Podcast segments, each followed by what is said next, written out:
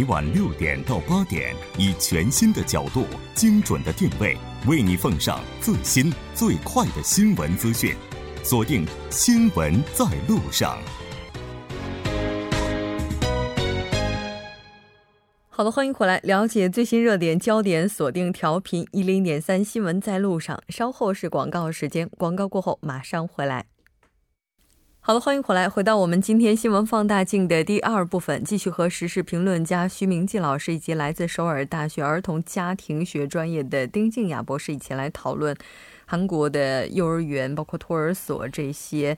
这个学校他们失职事件所引发的一系列话题，当然节目也期待您的参与。您可以发送短信到井号幺零幺三，通信费用每条为五十韩元。另外，你也可以在 YouTube 上搜索 TBS EFM，在收听 Live Streaming 的同时点击对话窗参与活动。那刚才呢，丁博士也提到了说，其实，在每次发生事件之后，国家都会出台一些政策来，希望能起到预防的效果。但似乎呢，每次再出一个新的热点之后，之前的这个计划就会被搁置。哈，我们说应该要关注热点，但是有的时候这个。这个热点它是可以不出现的。如果我们能把之前的这个事情给解决的话，那我们这个不知道这个问题的话，徐老师，你有什么要补充吗？我说这个现在当然他出台了一些方案嘛，啊，但是呢，就是你没有遵守的话，这个方案出的再好也是没用的。对。那么现在又出来了，有人说这样吧，因为这个不是这个坐这种交通车都有这个安全带吗？嗯。啊，那么安全带呢？那么告诉小孩解安全带的方法，因为很多小孩其实三四岁、四五岁小孩你要解那个不容易啊。对，这开车的人可能知道，前面的座位呢，我们坐一般的轿车的话呢，这个就是从旁边拉下来，再摁一下就出来。坐在一般这种校车后面的是中间的那个红色的点在中间，我不知道你知不知道？嗯啊，摁那个不容易。对，他那个还是劲儿挺大的啊。对对对，所以说一小孩就三四岁小孩可能这个。首先解不开这个这个安全带，嗯，那何况你叫他去到前面去用屁股按喇叭还是怎么样鸣笛，嗯，走到那里都成问题，因为你从这个椅子里站出来都成问题，所以说呢，最好是把这个就是一般这种小轿车，就小的这种面包车，就是小孩坐的校车。把这个安全带系统先改个，做改成飞机那种的话就比较好一些。嗯，拉一下就可以，马上可以解开。是，所以说这个，呃，当然呢，很多人提出了很多很多好的方法，但是最好的方法，我我的看法是这样的：弄一个 IC 啊，弄个卡。我们不是这个上下班的时候不是要进门的，滴一下才能进去吗？嗯，把那个做成给小孩做一个，就是他的一个固有的他的一个学生身份证。然后啊，那么里面用着上课上车的时候，哔一下上去，下车的时候哔一下下来，那么马上哔一下就知道你这个小孩现在有上车、有下车、有进教室怎么样？这样的话呢，就比较好管。那当然还是需要一些资金的投入吧，支持。呃，对对，技术的支持也有。所以说，那虽然有人说，那么你弄个那个这个像手机一样啊，全场跑都知道在哪里，这样是最好。问题是这样的话呢？这个投资要这个投入也是很大的，但其实刚才徐老师讲的这个是一方法，但可能还有另外一个问题，就比如说当时这个高温对于孩子来讲，他可能是熟睡的状态。如果熟睡状态，等到他睁开眼睛，周围这车里的温度如果已经达到五六十度，他可能会陷于半昏迷的状态。所以，怎么样能够让孩子在情况非常恶劣的情这个状态下进行自救，可能是我们需要考虑的一个问题。哎，不知道丁博士就。这个有没有研究过？其实自救方法的话，我觉得刚才那个徐老师讲的很好。然后，嗯，就是说，其实小孩子不能放置在车里面。这在美国，像像西方国家就非常严格的。我记得去年嘛，我在新闻报道看过，韩国有对夫妇到夏威夷去玩，他租了个车，嗯，然后去超市买东西，把小孩放在车上，警察来了，把他们抓去了。你这不能随便把一个小孩放在车里面，然后呢？关窗堵堵门的，这样不行。这我就记得前两天看到一个新闻，说是在英国有一个人去买东西的时候，把自己家的小狗就先关在车里，然后留了一个小缝，就留了一个小缝。但是那个狗呢，因为特别热嘛，就那车内的温度当时已经非常高了，它就开始一直拍那个车门。嗯，然后那个小狗是被路人给救下来了。就是说，你说连这样一个小宠物它都受不了这个状态，更何况是人，对吧？对。那我们看到说，首尔市道峰区的有一一个幼儿园教师也是打骂虐待孩子，这消息也是被证实了。为了预防幼儿园内的虐童事件呢，已经将幼儿园的教室内部，据说哈，这个安装 CCTV 已经是义务化了。但你说都已经这样了，怎么还是屡禁不止呢？嗯，其实像这个幼儿园的老师，他们是要接受关于预防虐待儿童的一个义务教育的。那你说他们不知道哪些行为是虐童的话，那是不可能的。但是为什么会屡屡发生这种虐童的行为呢？一方面，就像主持人说的，可能是这个处罚力度会不会太弱？嗯，呃，一旦发现这个虐童行为，其实，在韩国，他们这个像园长啊，或者是老师啊，会有被取消这个。资格的这个可能，或者是对这个涉事的这个幼儿园呢下达这个关闭一年的一个指令，但是这个已经是最重的一个处罚了。另一方面的话，可能对老师你进行这个预防虐待儿童教育，其实一年的这个教育时间只有三个小时。嗯，我一直就是存在这个疑问，这三个小时够不够呢？会不会有效果呢？所以的话，其实最重要的还是刚才这个徐老师也讲过，就是说从这个幼儿园这个教师质量、这个老师的这个质，呃。着手，还包括他们这个劳动时间呐，可能薪酬方面来解释。嗯，比如说现在就是说韩国呀，这个幼儿园的形式有很多种，有这个国公立幼儿园、社会福利法人幼儿园，还有这个父母职场设立的幼儿园、家庭幼儿园、合作幼儿园等等。那么这其中呢，其实最受这个父母青睐的还是国公立幼儿园，还有这个职场幼儿园。这是为什么呢？因为就是一个质的问题。嗯，在那边他们那个老师的这个质量啊，能够得到一个保证。比如说像首尔大学吧，它有那个幼儿园，嗯，那应该属于这种职场幼儿园。那么在那边，刚才呃徐老师也讲过了，那边的这个教师的话，基本上都是这个首尔大他那个儿童学专业的这个本科生毕业，或者是在读的硕士生。那么他们对于这个儿童的一些这个呃身体的发育啊，呃包括各个阶段的一些这个心理活动啊，他们都会有一些理论知识作为基础。那么对于儿童的行为会做出迅速的反应。所以的话，我觉得这个方面的话。哎，就是关于这个国公立幼儿园的一个推广推进，也是有呃，也需要就是值得考虑的一个问题。他可能这个应该是一个个案吧。不是那个一般现在大的一些职场它都有，嗯，就大规模的哈，呃，所以说叫像韩国有名的一些几个大企业，它里面都有。啊，所以说连大学都有这种了，你想想。但是它的这个推广的范围也可能仅仅是限于一些非常有实力的综合大学，或者是这种大企业。对对对，所以说现在现在其实不管是国公立、私立也好，它都有家长的评分。对，像这次这一家的评分是九十三，相当高。对啊。可是还会出现这样的事情。那低分的该怎么办呢？啊？那些评分比较低的，那这个情况是不是更？那所以，所以很多家长就是先看评。看这个评这个幼儿园怎么样，然后呢，想办法把自己小孩送过去。问题是，像那种比较好一点的呢，你要排很长，对，啊，进不去啊。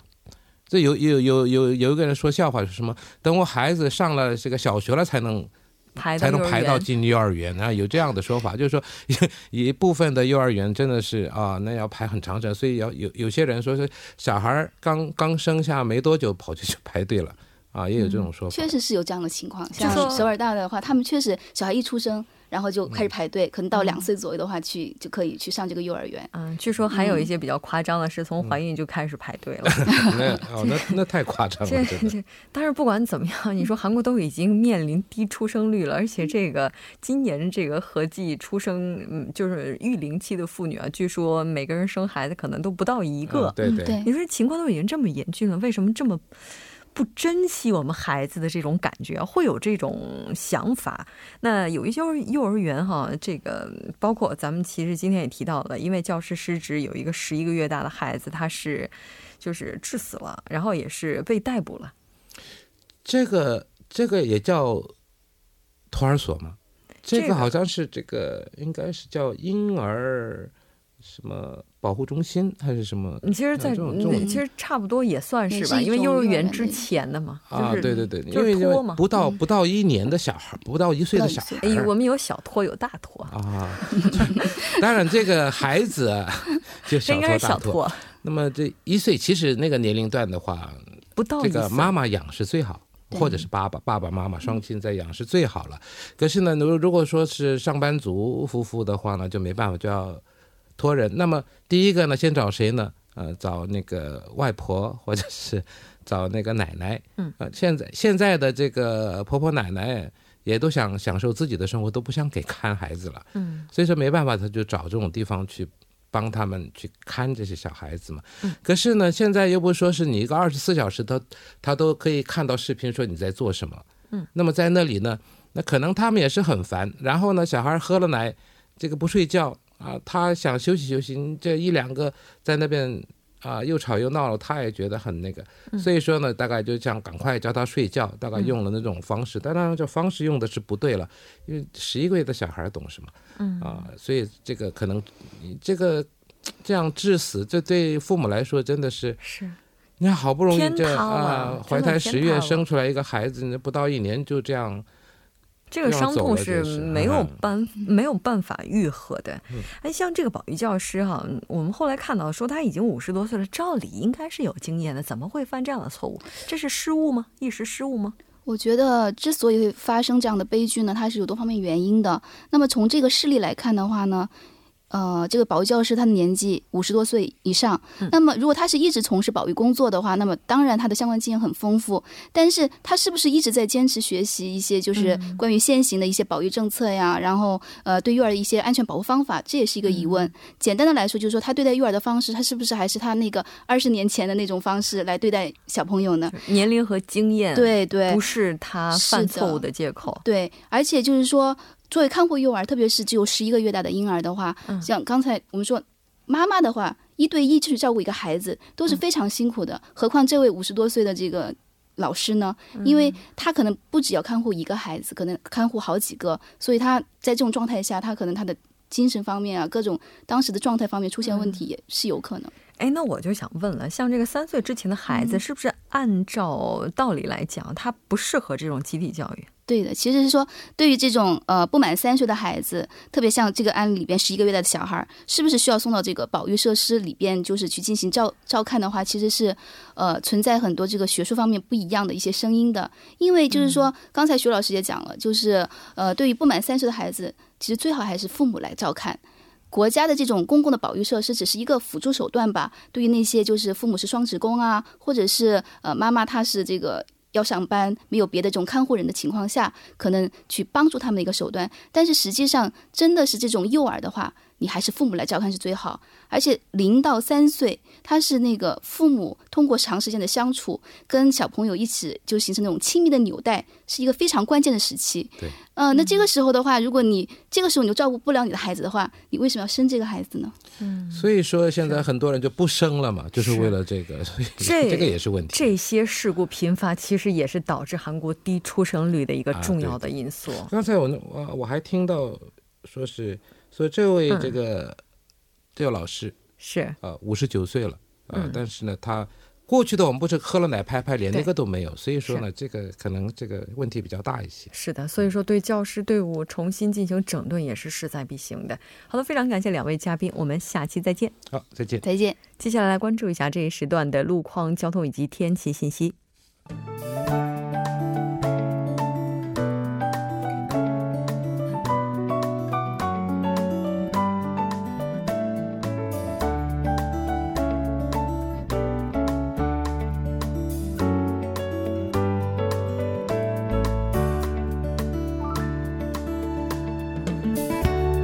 晚间七点四十四分，依然受成琛为大家带来这一时段的路况及天气信息。继续来关注首尔市晚高峰时段的实时路况。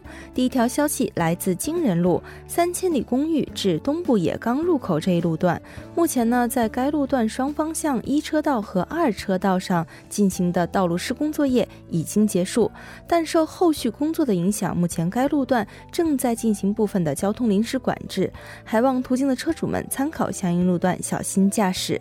好的，最后我们再来关注一下天气。明天中部及北部局部地区呢有分散性的阵雨，高温持续发展。首尔地区的最高气温是三十五度，最小相对湿度将达到百分之八十，天气闷热，请做好防暑降温的措施。那么首尔市具体的播报情况是这样的：今天夜间至明天凌晨多云转晴，最低气温二十六度；明天白天多云，最高气温三十五度。好的，以上就是今天这一时段的天气与路况信息。我们明天见。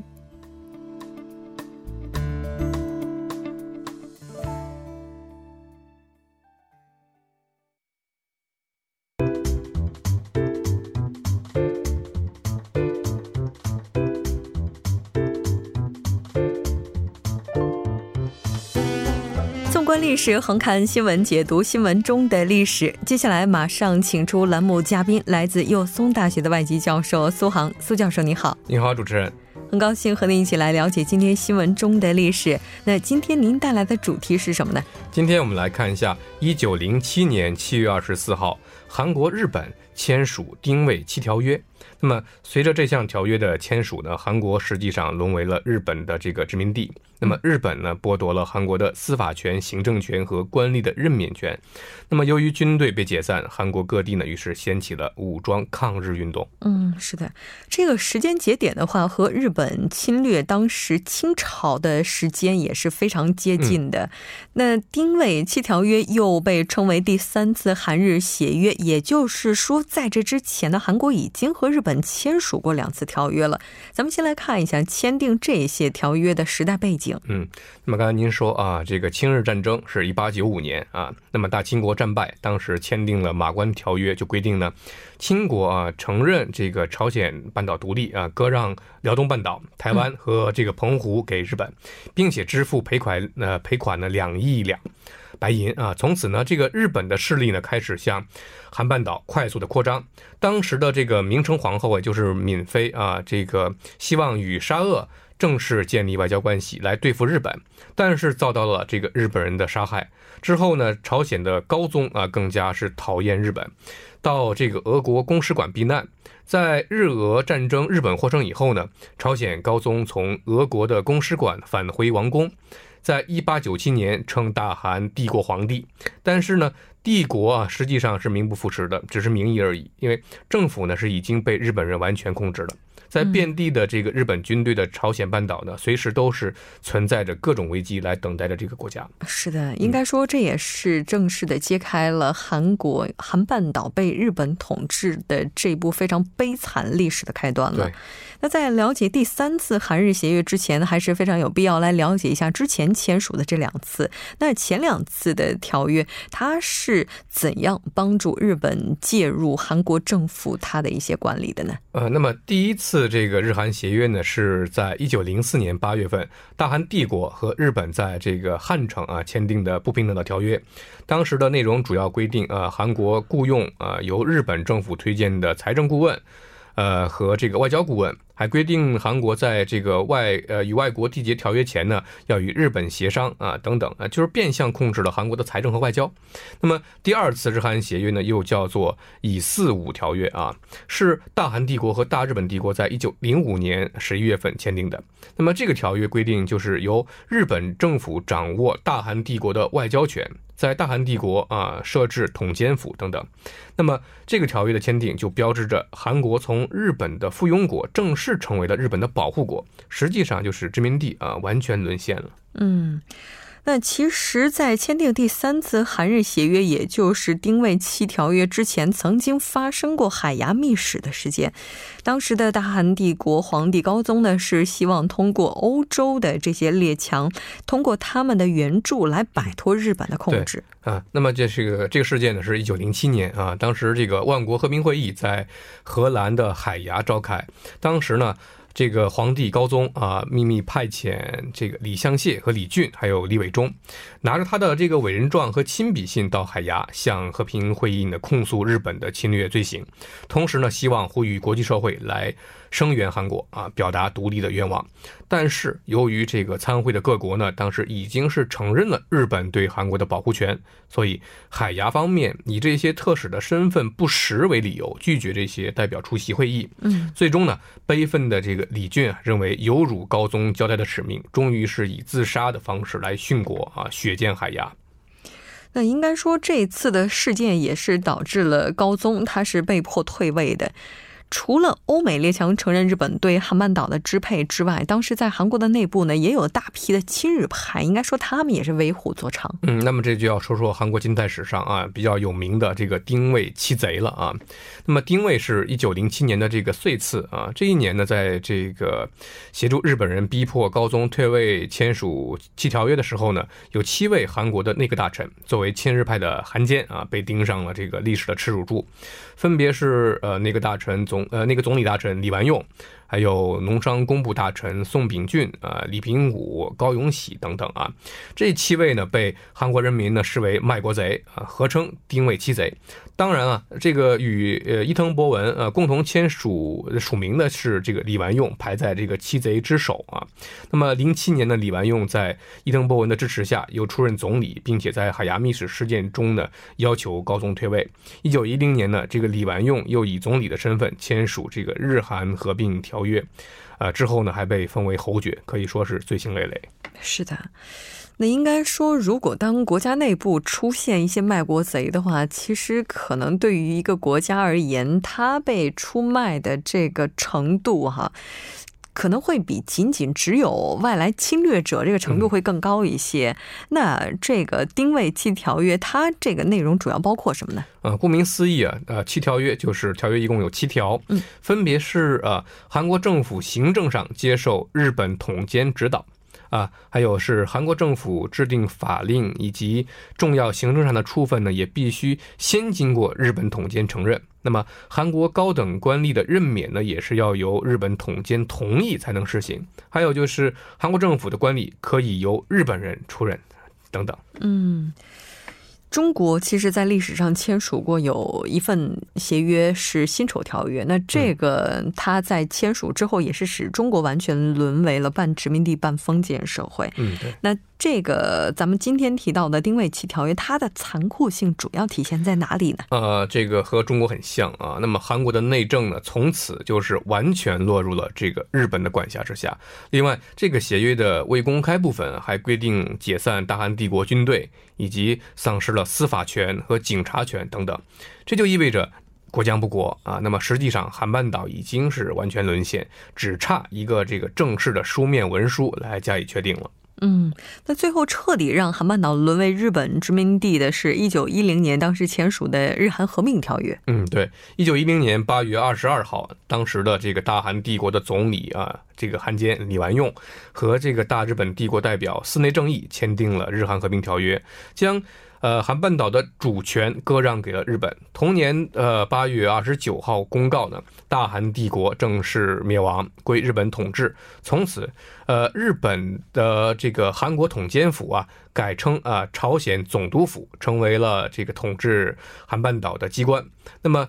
朝鲜总督府呢，就开始了长达三十五年的殖民统治，直到了四五年八月十五号，日本投降啊。那么一九四五年九月二号呢，日本签署这个降服文书，结束了对朝鲜半岛的统治。呃，而合并条约呢，也是到这个日韩正式建交以后啊，因为这个一九六五年的日韩基本条约失效了啊。嗯，是的，一九一零年在那一年七月份的时候，俄国。包括日本当时是签署了第二次的日俄协定，也是联手侵夺了满洲的利益。可以说，日本在那个年代呢，也是在整个亚洲地区呢到处的圈地寻找利益。好的，非常感谢苏教授带来今天的这一期节目，我们下期再见。再见。新闻中有你有我，我们一直在路上。您的参与，我们的动力。我们的节目，您可以通过手机短信的方式发送短信至井号一零一三，每条短信会收取五十韩元的通信费用。你也可以登录我们的官网三 w 点 tbs 点 c o 点 kr 收听更多广播回放。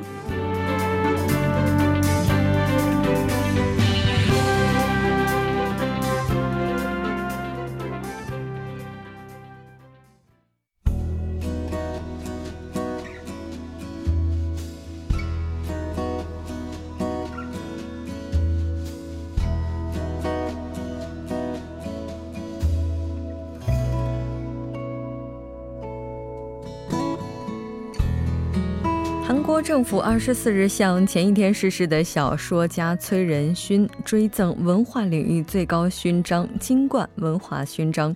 当天下午，文化体育观光部的长官呢将前往故人灵堂转交并慰问遗属。那这也是崔仁勋继一九九九年荣获文化领域三级勋章宝冠文化勋章之后获得的第二枚文化勋章。崔仁勋一九三六年出生于朝鲜咸镜北道的会宁郡，毕业于首尔国立大学法学系。